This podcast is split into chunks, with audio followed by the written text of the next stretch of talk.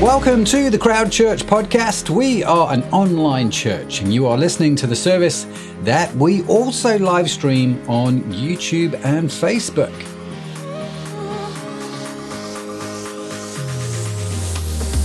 For more information about Crowd Church, please visit our website at www.crowd.church.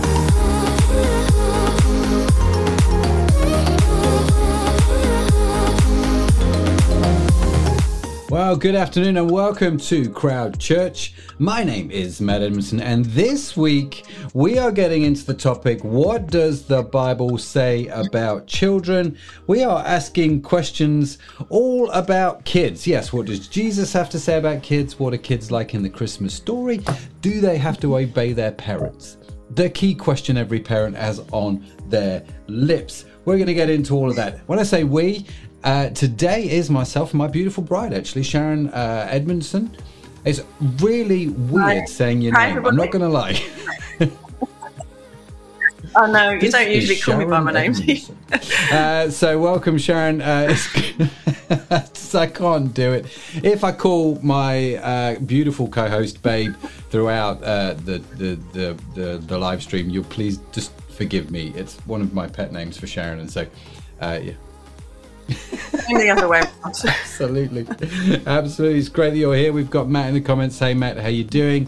Uh, Sadaf's saying hey on YouTube as well. So if you're watching us on YouTube, welcome. If you're watching us on Facebook, welcome. Make sure you say hi in the comments. Uh, it'd be great to hear from you. Uh, for those of you who don't know, Crowd is a online church, a digital church and we're just here to learn about Jesus, basically, uh, and that's what we want to do. Uh, and so that's what we do every week, and it's great fun. Uh, and today is the second time my bride has hosted with me. So yeah, how are we doing? In front of the Christmas tree. We're doing it. Yeah, I was just thinking that I look really Christmassy, and you look really not Christmassy. I should have put a Christmas jumper on or something. I've got my crowd merch on today, as you can tell. Look. You could maybe borrow Zoe's like antler ears. Maybe that's what I should put on uh, some antler ears or something. Yeah, yeah, yeah, totally. So um, uh, that would be nice, actually. Uh, yeah, why not? Let's do that. Uh, I will try and become more Christmassy for next week uh, because you know why would we not? Why would we not? So we are, like I said, getting into this whole topic. What does the Bible say about children? And uh, Sharon and I were talking about this before the start of the live stream, weren't we? This is actually quite an emotive topic. Uh, Yeah, because yeah, for different people, especially leading up to Christmas, because there are some people who would love to have kids who are not even with uh, like a husband or a wife, they've not been able to find one, and that's quite difficult. Or there are people who've had miscarriages. Uh, we get letters from people whose kids have died. Um, yeah, from uh, kids whose parents have died. So we realise it's quite a tricky subject for a lot of people. Um, and we're not able to get into everything because, as usual, we've picked a massive subject uh, and we're trying to cover it in just a few minutes. But yeah, we yeah we're quite aware that, that it is difficult for many people, and we just like pray that Mm. the Holy Spirit comforts you during the talk and during our absolutely. discussion And of course, if anything does come up, do let us know. Now, um, and you can reach out to us via the WhatsApp number, which is on the screen. Uh, I'm going to point to it here. There you go. Point that way. I was pointing to it with my other hand, but I should do that. There we go. Um, uh, you can reach us via the WhatsApp number or through the website. We would love to hear from you. And of course, if you've got any prayer requests, if anything comes up from today's talk that you don't want to put in the comments, do reach out and get in touch and let us know. We would love to hear from you. Absolutely, we would. So, what is coming up today, babe? Can you um can you remember? I think so. Today we've got Phil Watson talking about what does the Bible say about kids, and then we've got um, a song which Mm. today is a Christmas carol, so we're getting very Christmassy. Uh, it's "O Come All Ye Faithful." Check my notes. I think that's it. Um, and then we're going to um, have a discussion about the talk. Uh, so if you've got any questions, stick them in the comments as the talk's going on or during the song, and uh, we'll try to Mm. Yeah, get around to them. absolutely. Yeah, that'll that work. That'll do. I've, I've nothing to add to that. Uh, very well done there, uh, sweetie. That's very well done. Um, so if you are with us and not watching the Grand Prix, well done you. uh, because I know some of you will be watching the Grand Prix. I'm not going to lie, I have got the results coming up uh, in front of me uh, on my computer screen as well. So just, you know, if anything does happen out of the ordinary, I will let you know. Uh, but I think uh, the whole thing has stopped currently as we stand. Uh, it's in a red session. But let's not talk any more about that because that's not why we're here. Good idea. right. We are in the, uh, I would like to say in the middle. I don't actually know whereabouts we are, whether it's in the middle at the beginning or, or what. We're doing a series called What Does the Bible Say About? And this is where we look at what the Bible has to say about some of the big questions that we have some of the big topics. We've already covered things like what does the Bible say about science and what does the Bible say about the environment, which was great. So this week we are carrying that on, and we have, uh, as Sharon said, the charming and delectable Mr. Phil Watson, uh, who is answering the question, What does the Bible say about children? So we will be back after this talk. Here's Phil.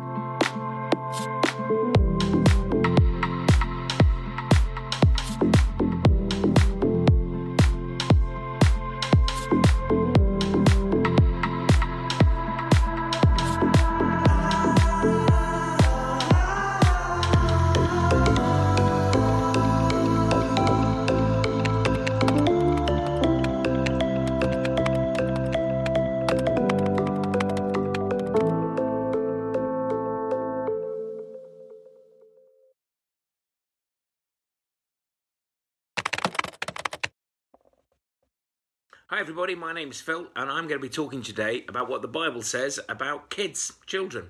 Uh, I'd like to start off by telling you about a row I had with my grandfather. I'm going to guess it was the mid to late 1980s. Now, my granddad was born in 1901, so he was a Victorian. He was a widow. He was widowed for about 35 years. He was something called a Presbyterian, which I've sort of since found out means he was a Christian. He was just quite an angry one. I don't know if that's true of all Presbyterians, but he was.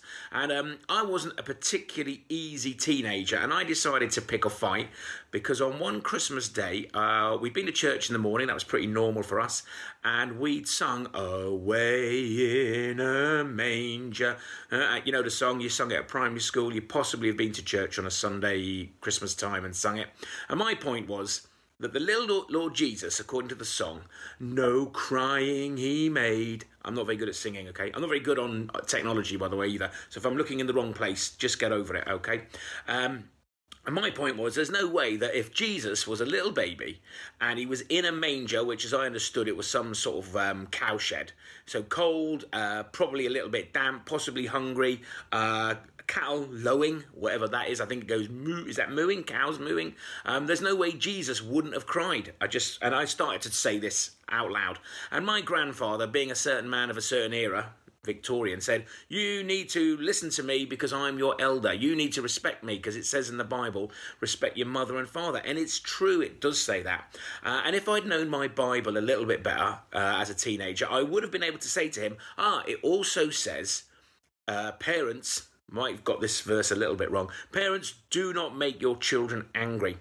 Um, the conclusion of this row was we just fell out. And he was in a bad mood with me, and I was in a bad mood, with him.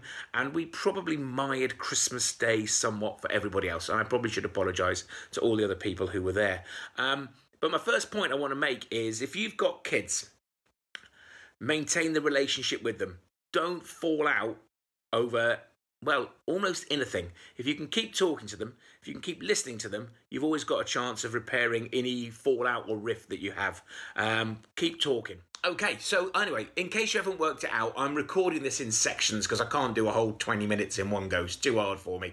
Um, hopefully, continuity will work, and if it doesn't, you're going to have to just get over it, okay? So it might be recorded over hours, days, weeks, months, I don't know.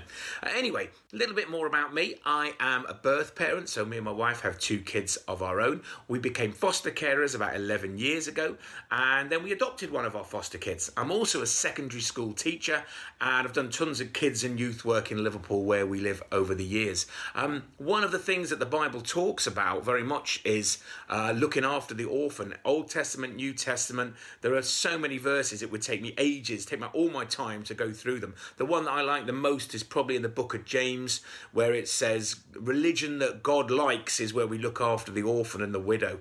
Um, in the United Kingdom, there are 107,000 kids in care, something like that. Um, if you're interested in fostering, if you're interested in adoption, please get in touch with me. Even if you're not in Liverpool, it doesn't matter. I'd love to talk to you more about it. I really think God's heart is for looking after kids who's got no one to look after them. We, we call them orphans in a very sort of loose sense of the term. It doesn't necessarily mean their parents have passed away.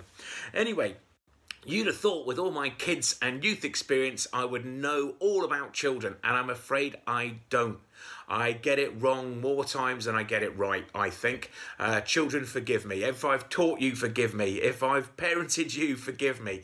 Um, my son said rather wisely the other day, uh, well, I asked him rather bravely, stupidly, foolhardily, foolhard, fool, with foolhardiness. Uh, what what's the stupidest thing I've ever said? And he went, It's simple. The stupidest thing you've ever said, Dad, was when you were in an automatic and you didn't know how to drive it, and you went, ah, I don't know what I'm doing. I'm going to stall it. Uh, apparently, you can't stall an automatic. I didn't know that, uh, but he told me, and he said he said that was the stupidest thing I've ever said, which I thought was quite impressive. Anyway, the Bible does tell us quite a lot about how to raise our kids. Some of the verses are cherry picked, a little bit out of context, in my opinion. The two I want to talk about today are one in Deuteronomy, I'm just looking down, Deuteronomy 6, verses 7 to 8, where it says to teach your children diligently, to sit at home with them, be out and about with them, wherever you go with them, teach them. And the thing that I've picked up from that more than anything is spending time with your kids um, and time where you're with them doing what they want, maybe where they set the agenda a little bit, not just being in the same place. Never waste a car journey. If your child, uh, whatever age they are, needs a lift somewhere, you know, take them, take them, chat with them. Uh, hear where hear what they're thinking, hear what they're talking about. Let them choose the music, so you know what they're listening to. I've learned a lot about a pop star called Dave um, through one of my kids. Absolutely fantastic lyrics, a real insight into what he likes. Um, don't don't waste a, an opportunity to be with your children whether it is watching their tv watching their sport um, playing games board games whatever it is computer games. If you're not into roblox or fortnite but your kid is try and find out a little bit about it so that you understand where your kid's coming from what your kid's doing. Um, yeah, spend time with your children. There's another great verse in Ephesians 4, so that's in the New Testament, the new bit of the the new bit of the Bible, the New Testament, where it says basically with your words build people up. I grew up in the 70s and 80s where it wasn't very normal or traditional to say positive things about children. Somehow it would be make them arrogant. It's a bit about like, you know going back. My granddad, born in 1901, so the very end of the Victorian era. Um, it was a little bit like, oh, you, you, you know, children are great, they're okay, but we don't want them to have too much of a role. And I can see where they're coming from. Um, but at the same time, I'm not sure you can say too many positive things to a child about them building up their self esteem, making them feel self confident. Uh, the Bible uses the word edifying, which basically means, yeah, build up. Um, you're trying to create comfortable people comfortable with themselves, confident about themselves, that they know that you love them and that if you're a Christian, that you know they know that God loves them as well. Um, it really will help anybody go through life knowing they're loved. That's one of the things we've both learned, me and my wife, about fostering and adoption is how many kids have absolutely no notion that anyone loves them, and they've got a lot of evidence that suggests that no one loves them. Um, tell them you love them. If you're not happy telling them, write it down in a letter, and when they're old enough give them the letter or the letters. Uh, I do that for my kids because I'm not always the best at expressing how I feel about them. So spend time with your kids, try and say positive things to your kids. Now, there's uh, kids are mentioned all the way through the Bible. There's a lot about children. Uh, one of the stories uh, that I like the best um, is the feeding of the 5,000. I don't know, you might know it. So, a bunch of people follow Jesus all day. And they run out of food or they didn't have anything to eat. There's no subway, there's no Tesco Metro, there's no Londis. Uh, and so they're all starving. And one little boy um, I'd love to know if he was on his own. Whether was he with his family? Sort of says, "I've I've got my packed lunch. Well done for being prepared. Do you think that he prepared it himself, or do you think his mum sent it out with him? Uh, we got two teenage sons. I cannot believe that they would have worked out that they needed a packed lunch. Uh, but you never know. Maybe I'm uh, I'm doing a disservice to this young lad who says to Jesus or the disciples, "You can have my food." What a great sign of generosity. Um, what a great kid. Um, yeah, what a what a great role model. Fantastic. I'm sure Jesus would have sorted something out if that kid hadn't come forward with his offering of bread and, and loaf and, and fish and loaves, but he did his generosity enabled that miracle to happen. Um, yeah, never underestimate the power of a generous child. Um, there's another famous story uh, in the Bible where loads of kids are wanting to come and be around Jesus, um, and it's uh, there's a horrible archaic translation where it says where Jesus says, "Suffer the little children," which is a really misleading phrase now because suffer means to to ex- experience pain, but in those days when that version was written, it meant allow. So, really, what Jesus is saying is allow, let the kids come to me. Now, there's a few things I wanted to say about that. First of all, in the time when Jesus is living, children are fairly marginalized. It's a terrible patriarchy. There's men at the top, and there's women and children somewhere towards the bottom. And orphan children, I've already mentioned, and widows, so women without a man, are really low down. And Jesus elevates them time and again to say, No, everybody is important to me. Everybody, from the youngest child who's got no social power because they're an orphan, uh, right through to, to to, to widows who would also have no social capital. Um, and Jesus was very good at including strangers, foreigners, people who are outcasts. Uh, I could go on about that forever. It's just fascinating ministry of Jesus. But he says, let the people, let these kids come to me. But now I want to turn that on its head a little bit and go, great, allow children, let children, encourage children to be involved in whatever it is that you do whatever church scenario you find yourself, but even in family scenarios, encourage the kids to be part of that.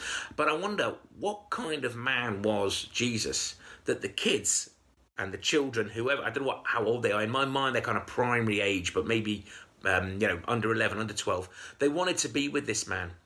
And I'm figuring, well, this is more of an observation. But what what uh, what kind of people do kids want to be with? Well, they like being with people who are first of all they feel safe with them.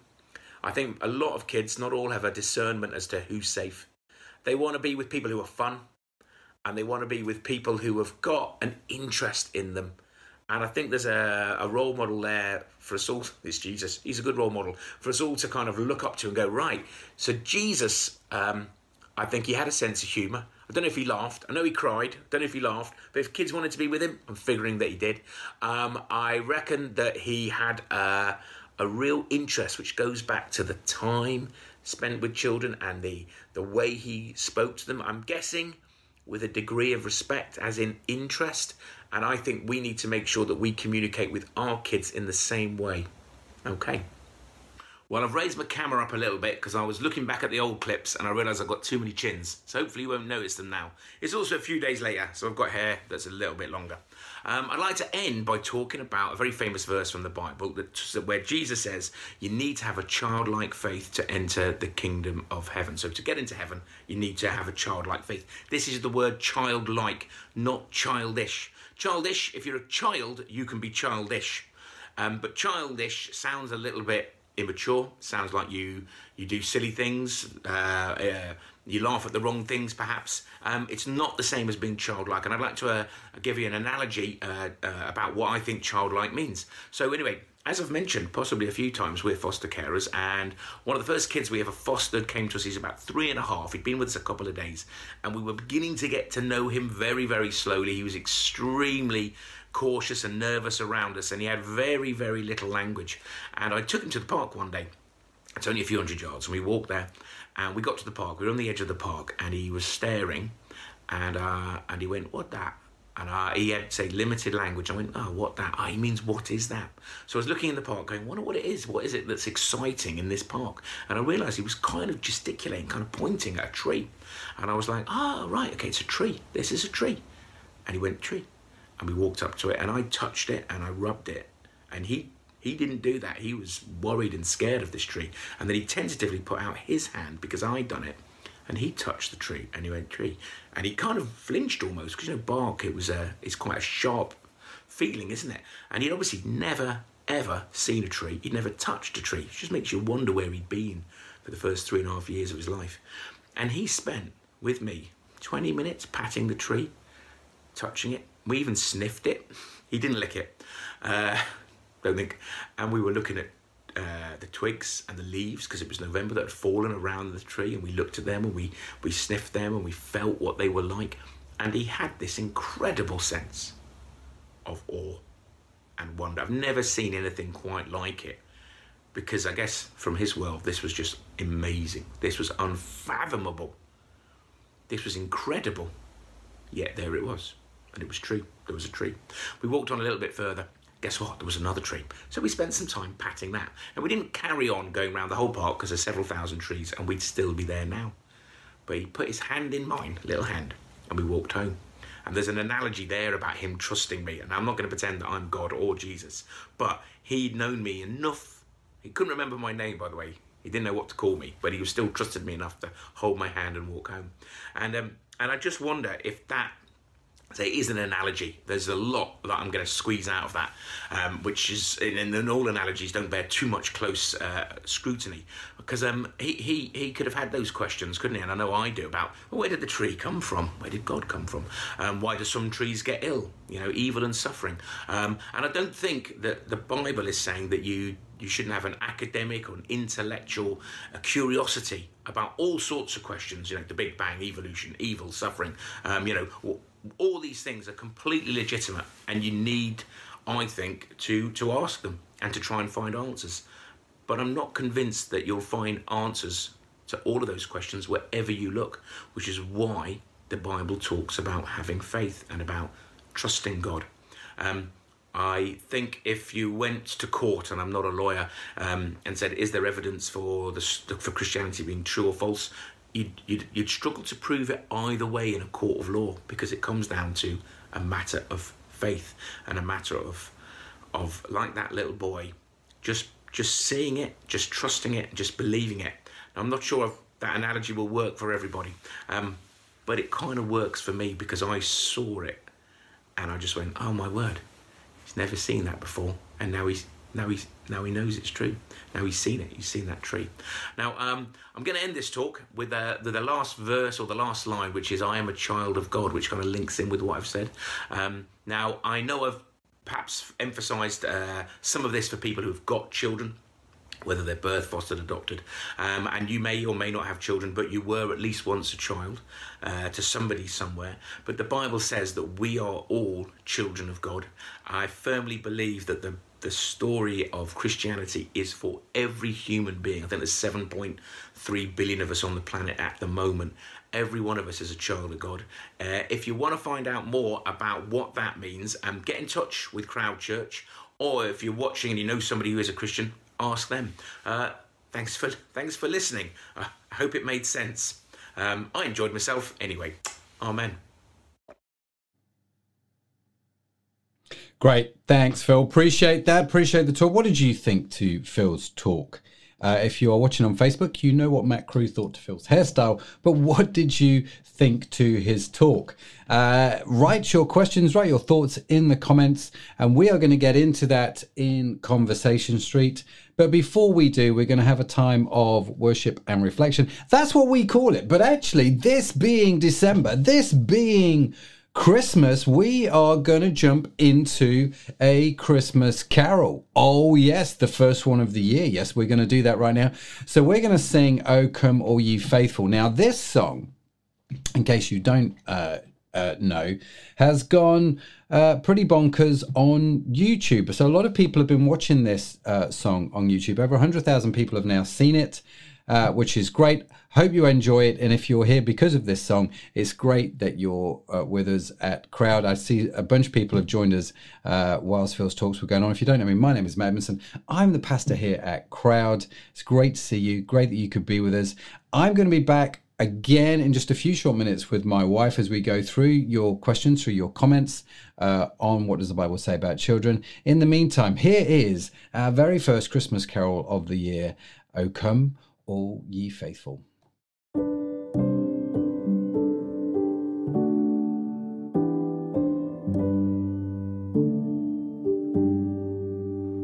O come,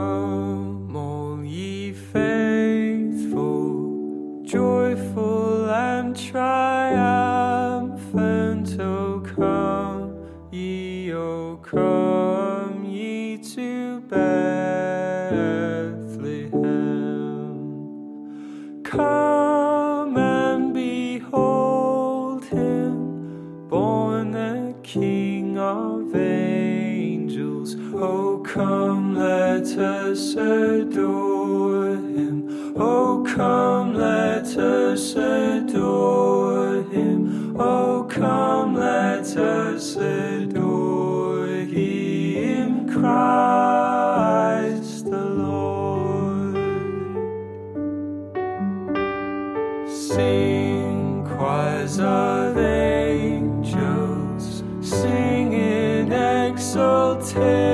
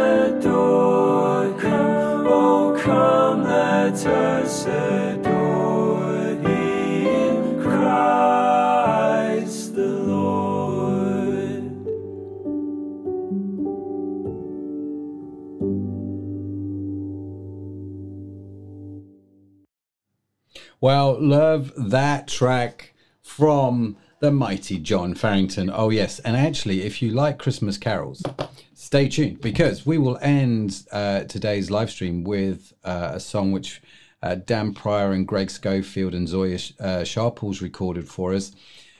It's just a beautiful track, and you're going to want to listen to that. We're going to play that uh, in about half an hour's time. And also next week, I've not actually heard it yet, but we have a new song, uh, a new Christmas carol coming.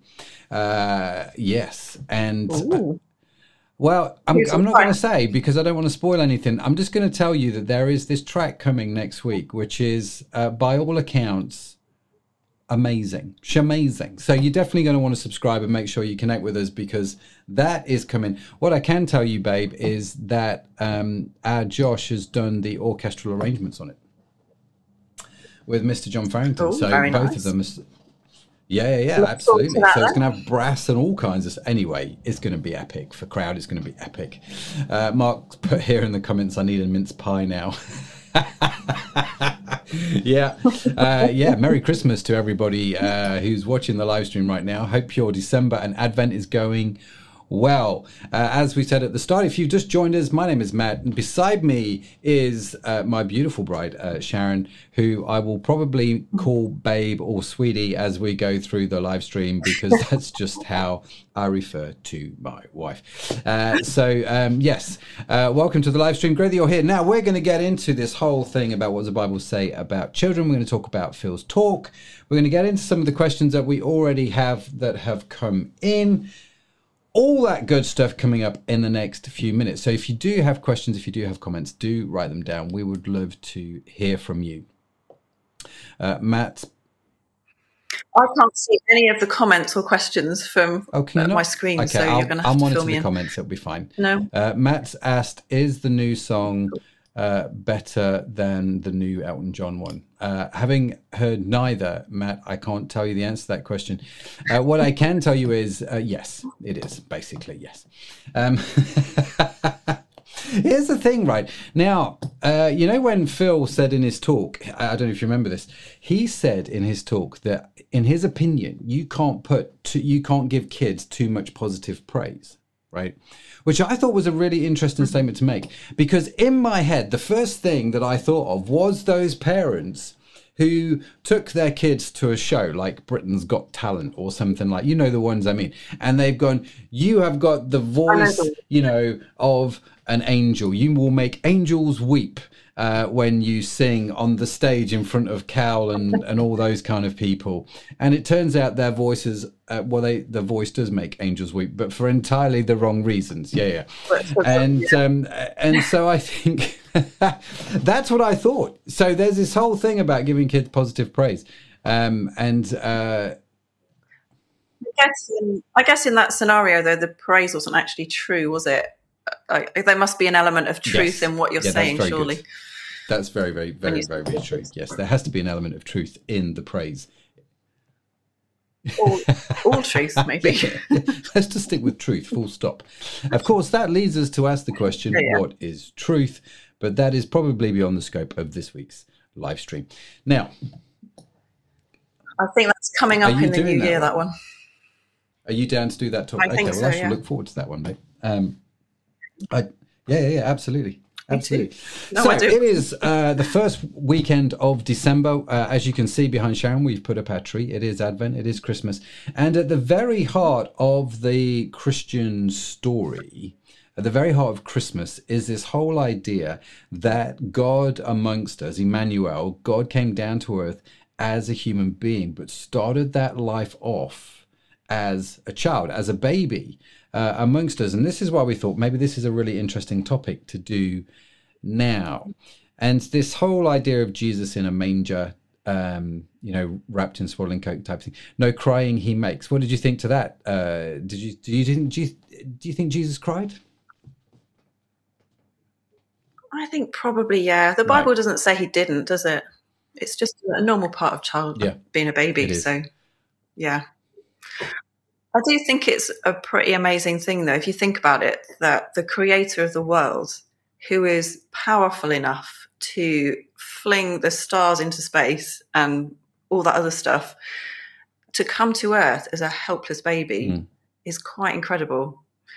Um, today in church, we were singing, uh, the church we went to this morning, we were singing a song which talked about Jesus and describing him as being like a lion, but also by like a lamb. And I, it kind of, it reminded me of that a bit in that he's like a lion that mm. he is so powerful but he's like a lamb in that he comes as a humble uh, yeah mm. uh, in humility. And you've got these two yeah, things really going on at the same time. isn't it? Quite uh, jesus was both man he is god but he also came as a baby. And it's one of these amazing things about the christian story about the christmas story.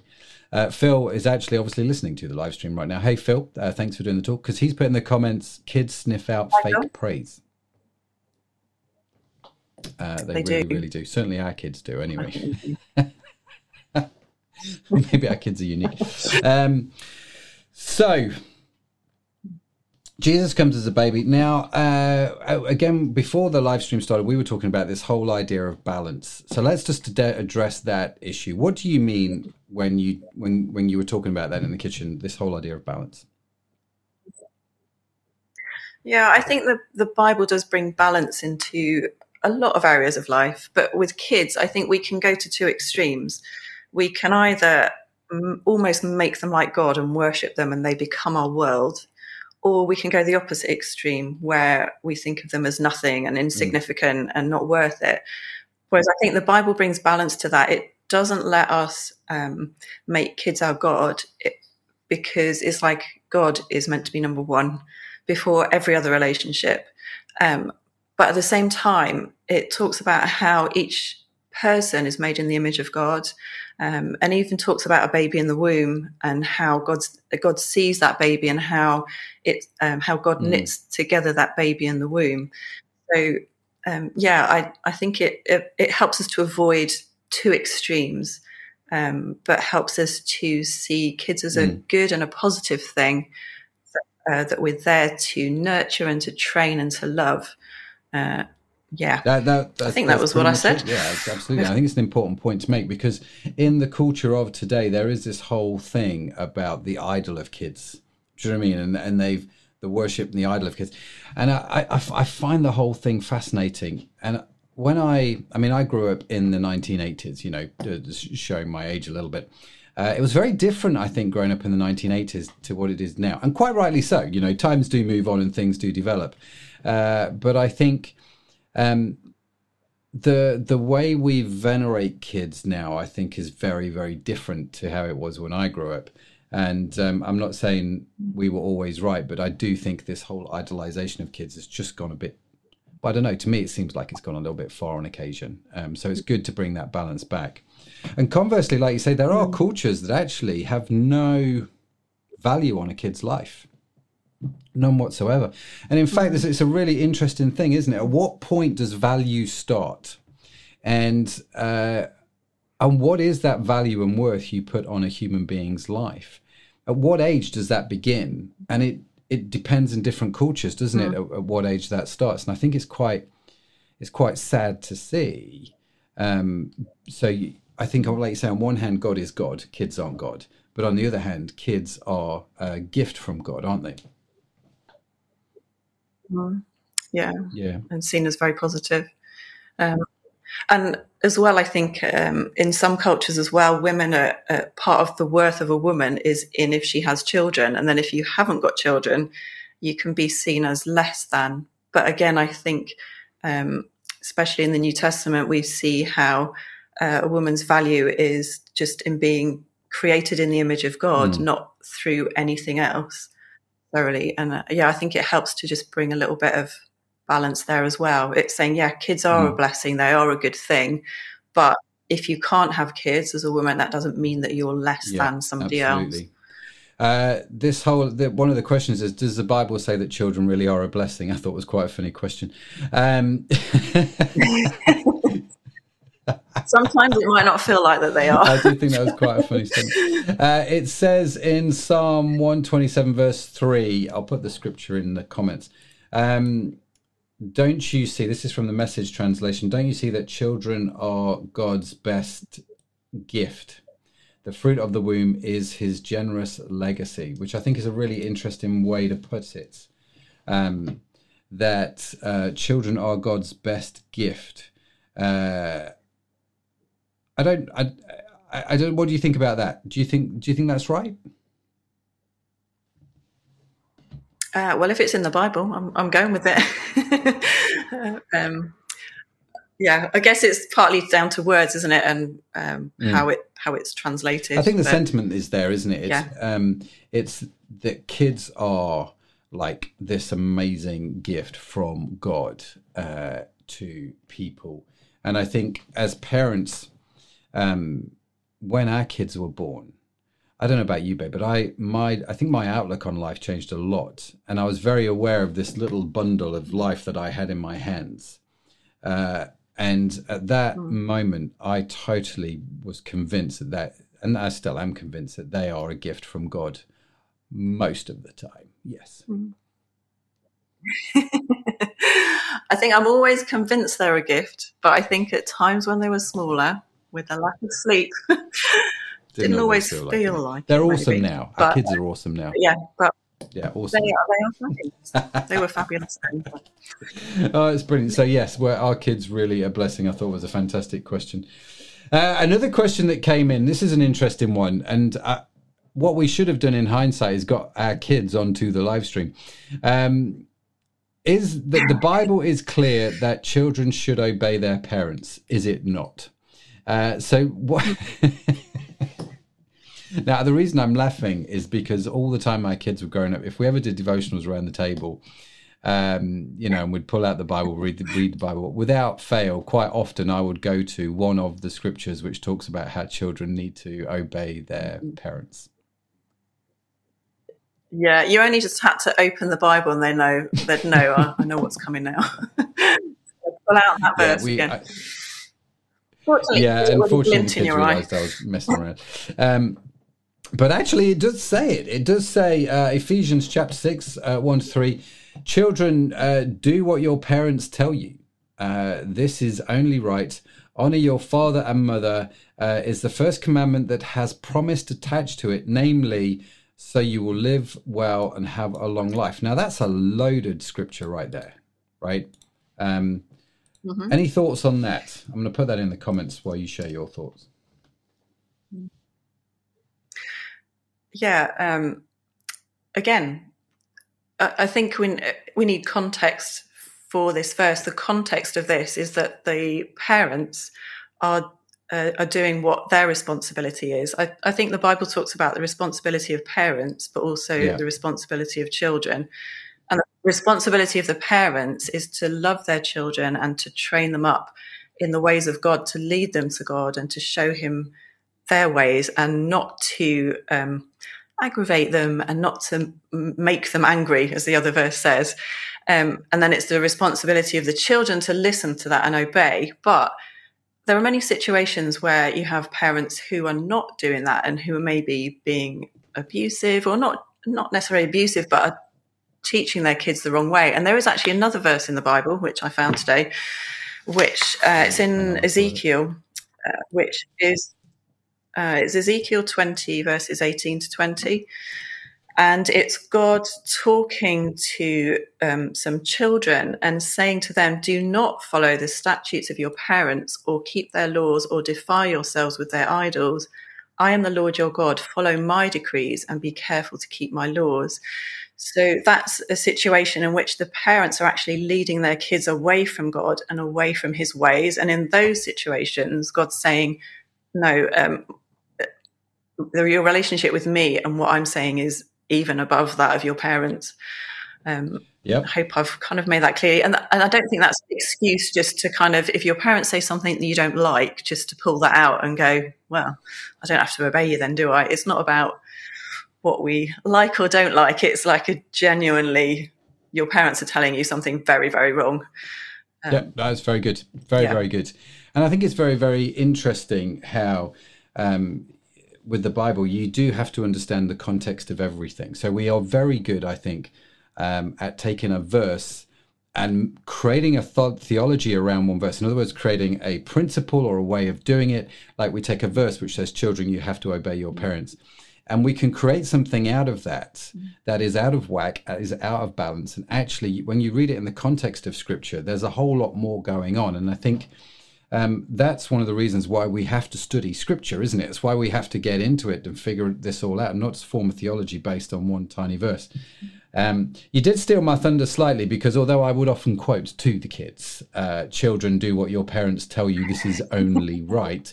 Um, uh, in verse four, the very next verse says, um, "Fathers." Uh, it's like it's like it was talking to me directly. It didn't say mums. It just said dads. Uh, dads, uh, do not provoke your children to anger. and in Colossians three twenty one, it says, uh, "Fathers, do not provoke your children, lest they become discouraged." And so I can't say that I've been particularly brilliant at not provoking my kids because you know why would you not do it? Uh, it's almost like a sport. Yeah. It for fun, don't you, really? It is. but I, I do get the point of it actually. That actually, um, it's quite. I think it's quite radical for the New Testament to talk about children obeying your parents, but conversely, Paul is having a right go at dads, especially in two letters that he's writing in the New Testament, going, Dad, stop provoking your kids. Stop. He's actually given them some real clear and explicit instruction at a time where kids weren't seen as the most beautiful people on the planet. And so um, I, I find it's quite radical, actually, in its treatment of kids when Paul writes this. Yeah, I think um, Mm. Phil did bring that bit out, didn't he, about the cultural background and where the father was the ruler of the home and everyone had to just do what he said. But again, Paul's bringing more balance into that, going, actually, you know, fathers, you've got a responsibility to your kids that they, they don't have to just obey you, but you've got to actually be good to them and, Yeah. um, yeah, not yeah, provoke that's, them. Um, that's really, really fascinating because obviously, dads, especially dads, listen up. You know, and I know you can provoke your kids, so stop it, right? And I'm talking to me just as much as everyone. Um, Well, our kids, our our kids have comments been in quiet the in the uh, comments. throughout or- this whole thing. I, and I know, I, I know Zoe and Zach are watching it. I don't know if our Josh is watching it, but I know Zoe and Zach are watching it, and I think they're just being quiet. eyes might be rolling. um, we should have got them on the live stream. That would have been hysterical. Okay, so uh, one of the questions which came in: What does Jesus say about children? So we've talked a little bit about the Bible, and obviously what Jesus said is recorded in the Bible. But what specifically did Jesus say about kids? And Phil touched on this um, a little bit. And there's a few verses uh, that came out. Um, where Jesus said, uh, Let the children come to me, or suffer the little children to come to me, I think was a verse that Phil quoted from the good old King James. Uh, Let the children come to me, and do not hinder them, for such belongs the kingdom of God. Truly I say to you, whoever does not receive the kingdom of God like a child shall not enter it. Uh, in Luke chapter 18, verses 15 through 17. That's quite a, an amazing thing uh, for Jesus to say, isn't it? Mm. Yeah, definitely. Um, yeah, I, I was actually thinking of a, a different point that Phil pulled out on that one. So, um, if you don't mind me going off track a little bit, he was talking about how how the fact that children were attracted to Jesus and that uh, children aren't just attracted to anybody, and that whole thing of Jesus must have he must have surely have been quite fun to for them to be around him, and I think. Uh, I don't know if anyone's watched the series The Chosen. Um, I think you can download it on your phone as an app and it's free to watch. But I think that series brings out there's a um, like uh, one episode where it's most about Jesus interacting with children, Mm. and they do it so well. They just bring out that fun side of him, um, but also just that that kind of love. All the things that Phil mentioned in his talk, Mm. they bring out really well for the character of Jesus, and it was an aspect I'd not really thought about before. Yeah. But it's like, oh, oh yeah. And it just made, I was watching this going, I just want to be with you. It's a great guy to be around. Yeah, yeah. The Chosen, by the way, is if you've not seen it, is a TV show which you can access for free on the web. Just Google The Chosen, and it will come up. You can watch it on your phone or I think in a web browser. And it is um, a, dra- a dramatized TV series about the life of Jesus in the Gospels, and it's very, very good and definitely worth watching. It is a dramatization. It's not like the, they have artistic license, and that's cool. And I, I quite like that. But just remember that when you're watching it, and it's absolutely wonderful. So, but yeah, let the children go on. I've forgotten what question you asked me. I've forgotten what question you originally Jesus asked me said, now. what do you think it means? it off track. uh, what do you think Jesus is saying when he says, um, "I say to you, whoever does not receive the kingdom of God like a child shall not enter it"? I mean, that's quite a bold statement to make. Yeah, it is. And it does make me kind of go, oh, what does that mean? Um, it- it could mean, I think children have got quite um, a simple faith in a way, haven't they? Um, when they hear something that they believe it. And I, I think in that sense, when we, if God's saying something, if we see what God's saying in the Bible, I Mm. think we're to believe it. Um, that's not to say that we're not to use our mind. Again, like Phil pointed out, the Bible also talks about um, loving God with your heart, your soul, and your mind. So we're not to take our mind out, but we're to use it. But I think there is, I do think that goes hand in hand with just that simple faith of, okay, Mm. God, you've said it. I'm gonna, I'm gonna trust you on that. I don't. What are your I'd say the thoughts on same that? thing. I'd say the same thing. I think it's um, it. I quite like that whole idea of, of uh, being child. I mean, not being childish, but being childlike. Um, and sometimes you look at you look at adults in life and you feel like they've lost the wonder of of, of childhood. Do you know what I mean? And it's like, and I That's a good Yeah. one as well. Wonder. I think yeah, the wonder of faith Yeah. and the wonder I think of when God. you're a kid, maybe. everything is just amazing, isn't it? And then as we get older, it's kind of like reality hits, and we lose some of that. And I and I I wonder if Jesus is talking about that um, a little bit. But I mean, it's pretty clear to me that that Jesus is pretty big on kids, and he's he's valuing kids. And he's actually telling a society at the time that doesn't value kids to value kids and going, listen, if you're not like these, you're not getting in. And I think it's a pretty big deal to his audience who were trying to shoo them away at the time that Jesus was doing this. Uh, and I, I think that's Yeah. amazing because uh, Jesus did that both with women and with kids, and he continually validated people who society shunned. And I, I just think that's amazing. I think that's amazing.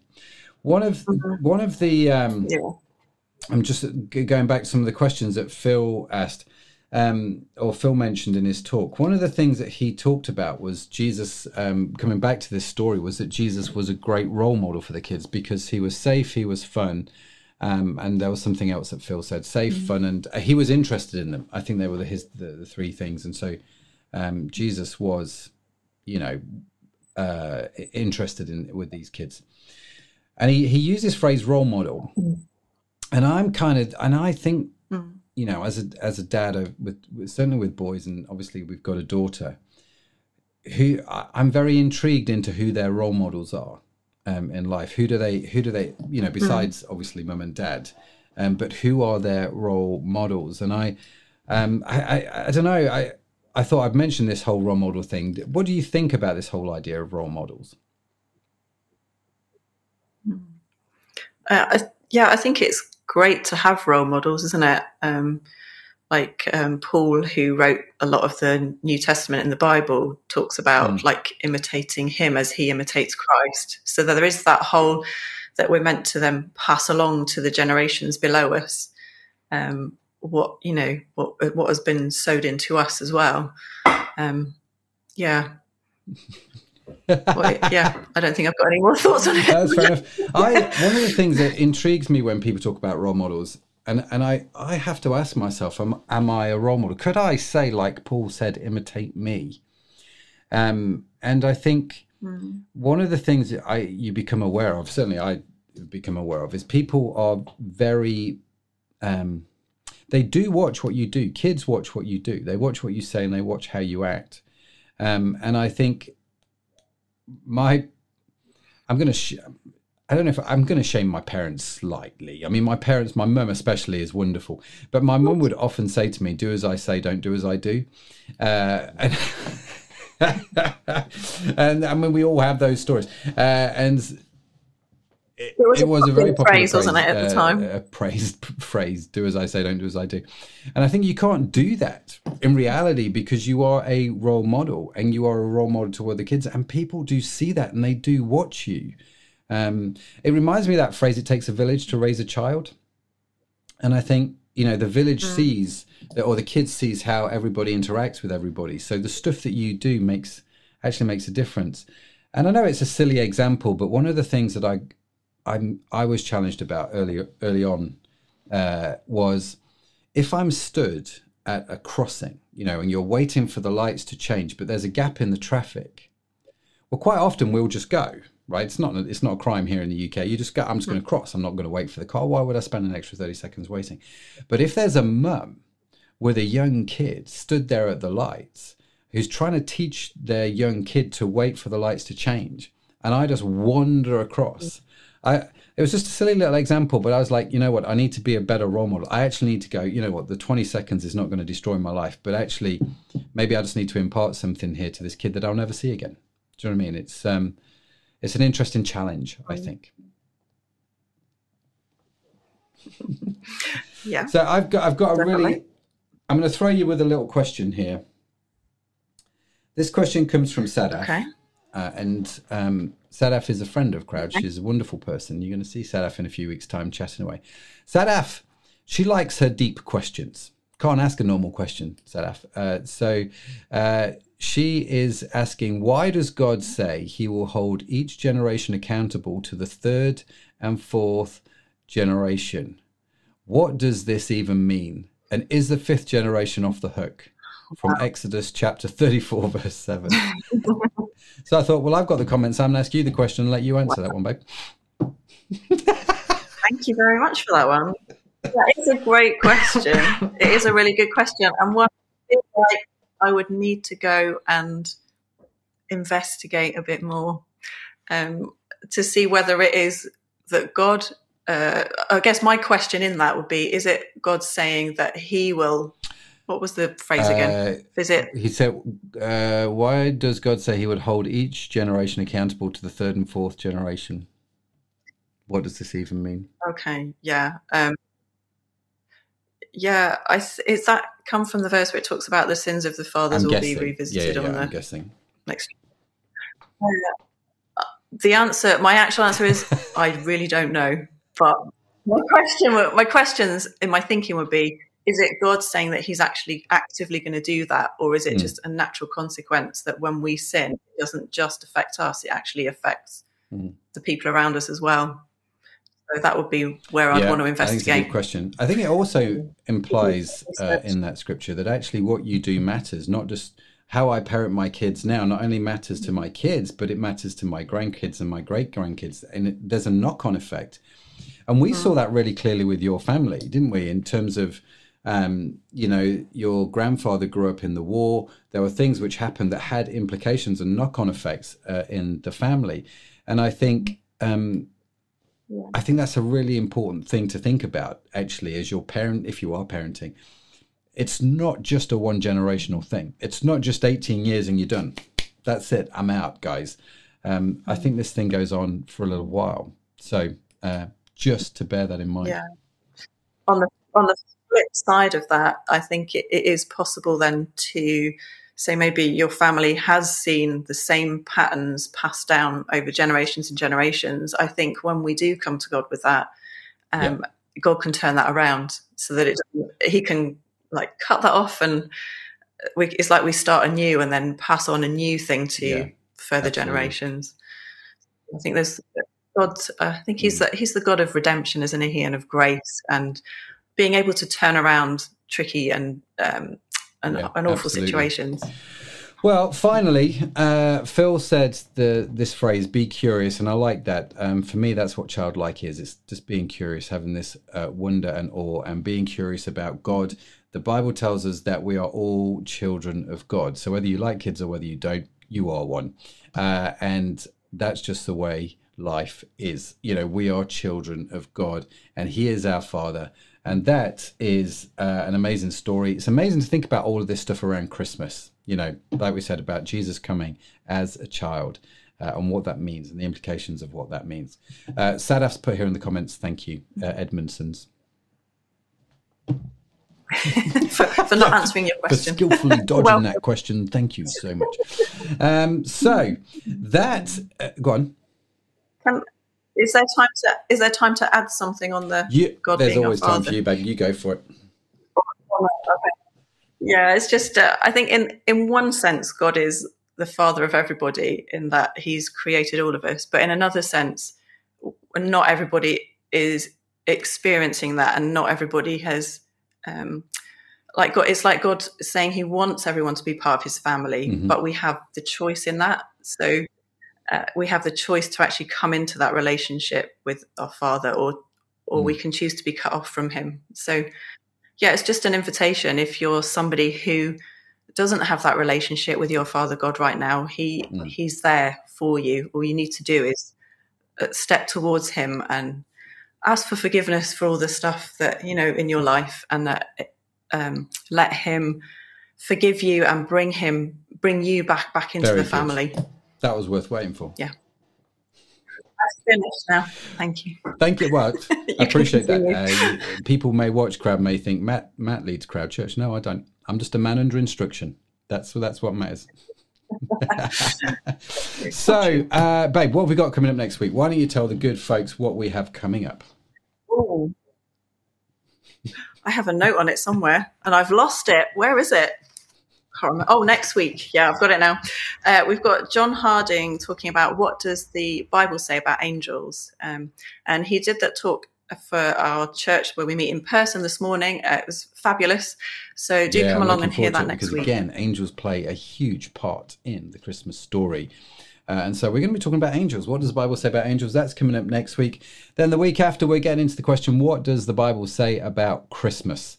Uh, and you know, does it talk about things like Christmas trees? And were there really three wise men that came uh, to see Jesus with expensive presents? All those kind of things we're going to get into, uh, which I find fascinating. So that's it from Sharon and myself. Thank you so much for being with us. Uh, as we said at the start, if anything's come up um, and you would like to, I'm going to put the number on the screen now.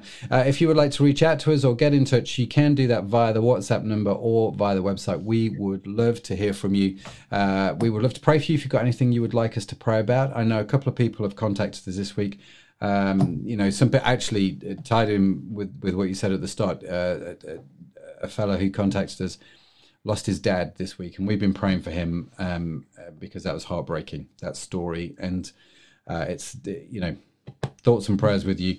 Uh, so if you would like to pray, uh, if you would like us to pray, please do let us know. We would love to hear from you. Thanks for being with us this week. As I said, we are going to close out with Mr. Pryor, Mr. Schofield, and Mrs.